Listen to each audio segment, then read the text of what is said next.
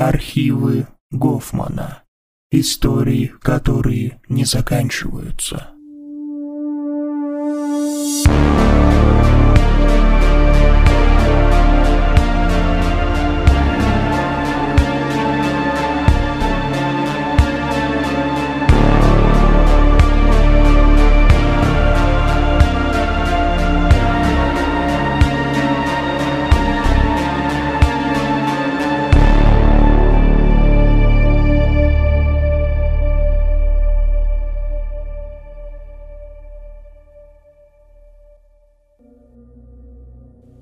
Я уже несколько месяцев работаю курьером. Наслаждаюсь свободой и доставляю еду до двери, не выслушивая тупых приказов босса.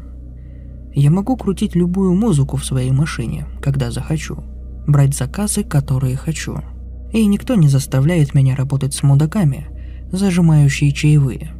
Не то чтобы я особо много зарабатываю, учитывая расходы на бензин и все такое, но зарабатываю – Плюс, мне нравится посещать новые места, знакомиться с новыми людьми.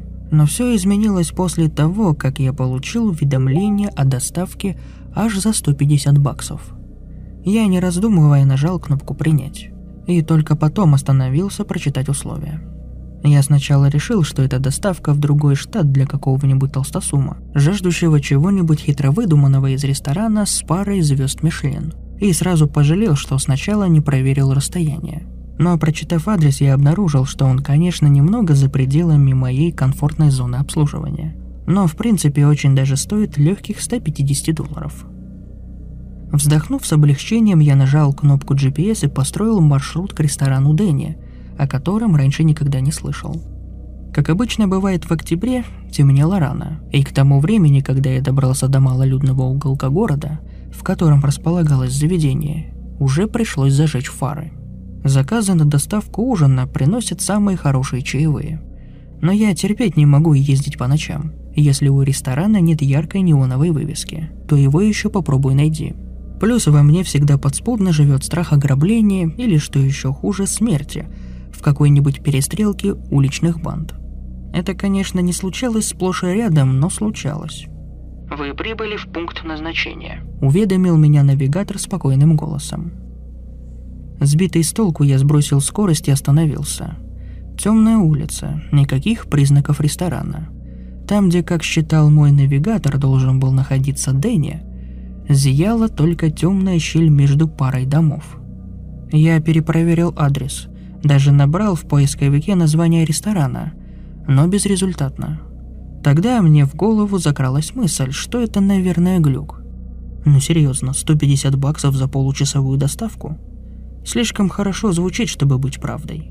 Я вздохнул и уже собирался отправить в приложение сообщение об ошибке, когда услышал громкий шлепок по пассажирскому окну моей машины. Ей-богу, я чуть из кожи не выпрыгнул. С той стороны стоял мужчина, прижав руки к окну. Я самую малость упустил стекло, только чтобы расслышать, что он говорит. «Вы курьер?» – спросил он. У меня тут же пересохло во рту. Надо было ответить, но слово «да» не шло у меня с языка. Я не мог перестать ждать, что этот странный мужик сейчас достанет пистолет из-под куртки, и последним, что я увижу, будет вспышка выстрела. Но я и не мог не признать, что он казался достаточно безобидным, к тому же сильно старше меня. Лет 55, худощавый. Не так обычно представляешь себе гангстера. Да и я почти уверен, что все уже в курсе, что курьеры в наше время не носят с собой наличные. Да, я ищу местечко Дэнни. Это где-то здесь?» Мужчина просто смотрел на меня пустым взглядом, а потом поднял другую руку. Мой страх получить пулю в голову рассеялся, как только я увидел большой пластиковый пакет. Я с облегчением вздохнул и опустил стекло, принимая заказ. Он был чертовски большим, намного больше, чем я привык. Обычно мне выдают один или парочку пластиковых контейнеров и напитки – Внутри этого пакета лежал еще и бумажный сверток. Бумага, скрепленная степлером, заполняла его почти доверху. Мне пришлось взять его двумя руками, чтобы затащить в машину. Я уложил странно тяжелый заказ на пассажирское сиденье и какое-то время удивленно его рассматривал, прежде чем снова поднять глаза. «Спасибо», Я замолчал, увидев, что передо мной уже никого нет. Мужчина быстро уходил и сейчас был уже в нескольких метрах позади. Я наблюдал, как он исчезает в том самом промежутке между двух домов, заполненным тенями. Понятия не имею, куда он направлялся или откуда пришел. Болезненное любопытство заставило меня снова взяться за приложение, чтобы посмотреть, что конкретно я доставляю. Ну, скажем так, описание добавило больше вопросов, чем ответов. Там, где обычно перечисляется состав заказа, типа, знаете, картошка фри, чизбургер и так далее, чтобы я мог проверить при получении, все ли положили. Так вот, там просто было указано «Дэнни». Все это дурно пахло, но несмотря на все мои сомнения, сумма в 150 баксов перевесила. Я свайпнул поле внизу экрана «Принять», чтобы узнать место назначения.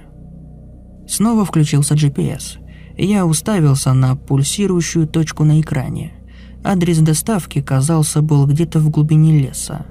От такого открытия мне стало совсем не по себе. Я включил первую передачу и, следуя указаниям навигатора, выехал на шоссе. Солнце уже зашло, но по радио играло что-то бодренькое, поддерживая меня в хорошем настроении. Движение было не особо активным, так что я неплохо проводил время и надеялся пораньше вернуться домой после этой работенки. Навигатор отсчитывал оставшееся расстояние. 24 километра, 16, 8. Вскоре я добрался до съезда с дороги и въехал под купол высоких сосен. Ветви деревьев все сильнее сплетались над головой, а я все дальше забирался в лес по спутанной сети узких дорог. И чем сильнее я углублялся – тем больше нарастало беспокойство. Я то и дело нервно посматривал на подозрительный двойной пакет на соседнем сидении. Сердце бешено колотилось. Мне постоянно чудились загадочные тени в кромешной темноте по обе стороны дороги.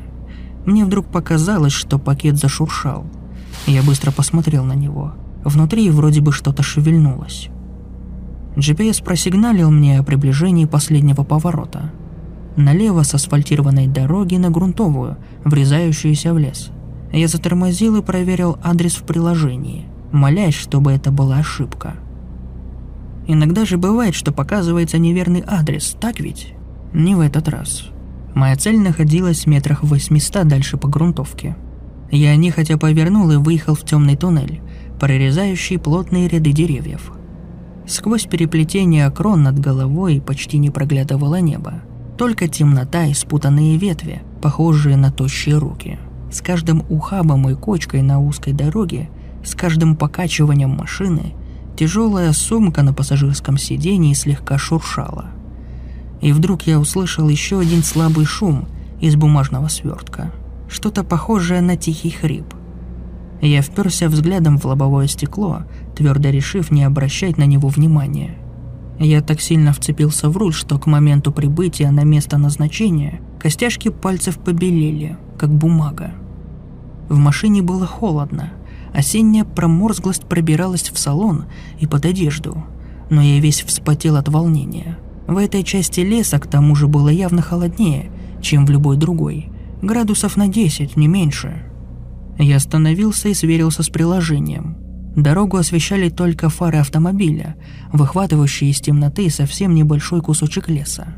Место назначения находилось слева, если верить приложению. Там же был комментарий от клиента «Оставить у двери». Но там, блин, не было дома. Никаких строений. Это точно глюк. Да и черт побери, я что-то не хотел выходить из безопасного салона машины в черноту леса. Вся эта доставка одно сплошное недоразумение. Ощущение чего-то ужасного не покидало меня, и мне хотелось залезть в душ и не выходить, пока не смою с себя воспоминания об этом заказе. Все мое существо было готово с криком убегать оттуда, из этой дебильной ситуации, в которую я сам себя и втянул.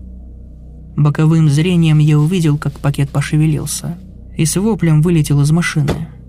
Я бы что угодно отдал, чтобы только поскорее избавиться от этой хрени в моем салоне – я снова залез в приложение в поисках кнопки «Отменить заказ». Я потеряю рейтинг, упущу деньги, да и срать. Зато я смогу убраться подальше от этой странной фигни, с которой я больше не хочу иметь ничего общего. Я уже собрался нажать «Подтвердить отмену», как вдруг заметил дверь. В паре метров от меня на обочине стояла дверь, слабо освещенная экраном моего телефона. Она выглядела древней и монументальной. Деревянные доски были белыми, как кость с закаленными временем, архаичного вида. Она могла бы стоять в какой-нибудь средневековой европейской церкви. Дверь украшали только черные стальные петли и защелки. Но самым заметным здесь была стена, точнее ее отсутствие. Дверь обрамляли черные обугленные балки, но кроме них ничего. Она больше ни к чему не крепилась. Я стоял, уставившись на это сооружение, и слушал, как учащается мое сердцебиение. Во мне боролись страх и любопытство. Я никак не мог понять, что это за дверь и почему она торчит здесь, среди леса. Я сделал к ней несколько неуверенных шагов и почувствовал, как волоски на моем теле встали дыбом. С каждым шагом становилось холоднее. Я обошел дверь, заглянул за нее и не увидел ничего, кроме бесконечных стволов деревьев. Я уже так далеко зашел. Мне просто хотелось просто получить деньги и убраться отсюда. Несколько раз глубоко вздохнув, чтобы успокоиться, я вернулся к машине и открыл пассажирскую дверь. Двумя руками поднял тяжелый сверток, дрожащий в моих руках. Он двигался, что-то внутри задыхалось и булькало, но я просто продолжал нести его к этой странной двери, стуча зубами от холода. Я положил пакет на ковер сухих листьев перед дверью и сделал фото для подтверждения доставки. Потом свайпнул и завершил ее. И пулей бросился к машине как можно быстрее, стараясь забраться внутрь. И тут я услышал крик младенца – увидел, как мешок затрясся, накренился, и бумажный сверток высунулся наружу. Я дал задний ход и начал медленно пятиться по черной, как смоль, дороге в самом сердце леса. Но сначала увидел, как дверь со скрипом открылась. Увидел, как истлевшая черная рука с длинными иссохшими пальцами, дрожа от нетерпения, высунулась из проема. Увидел, как она тащит визжащую сумку куда-то за дверь, в пространство, которое просто не может существовать.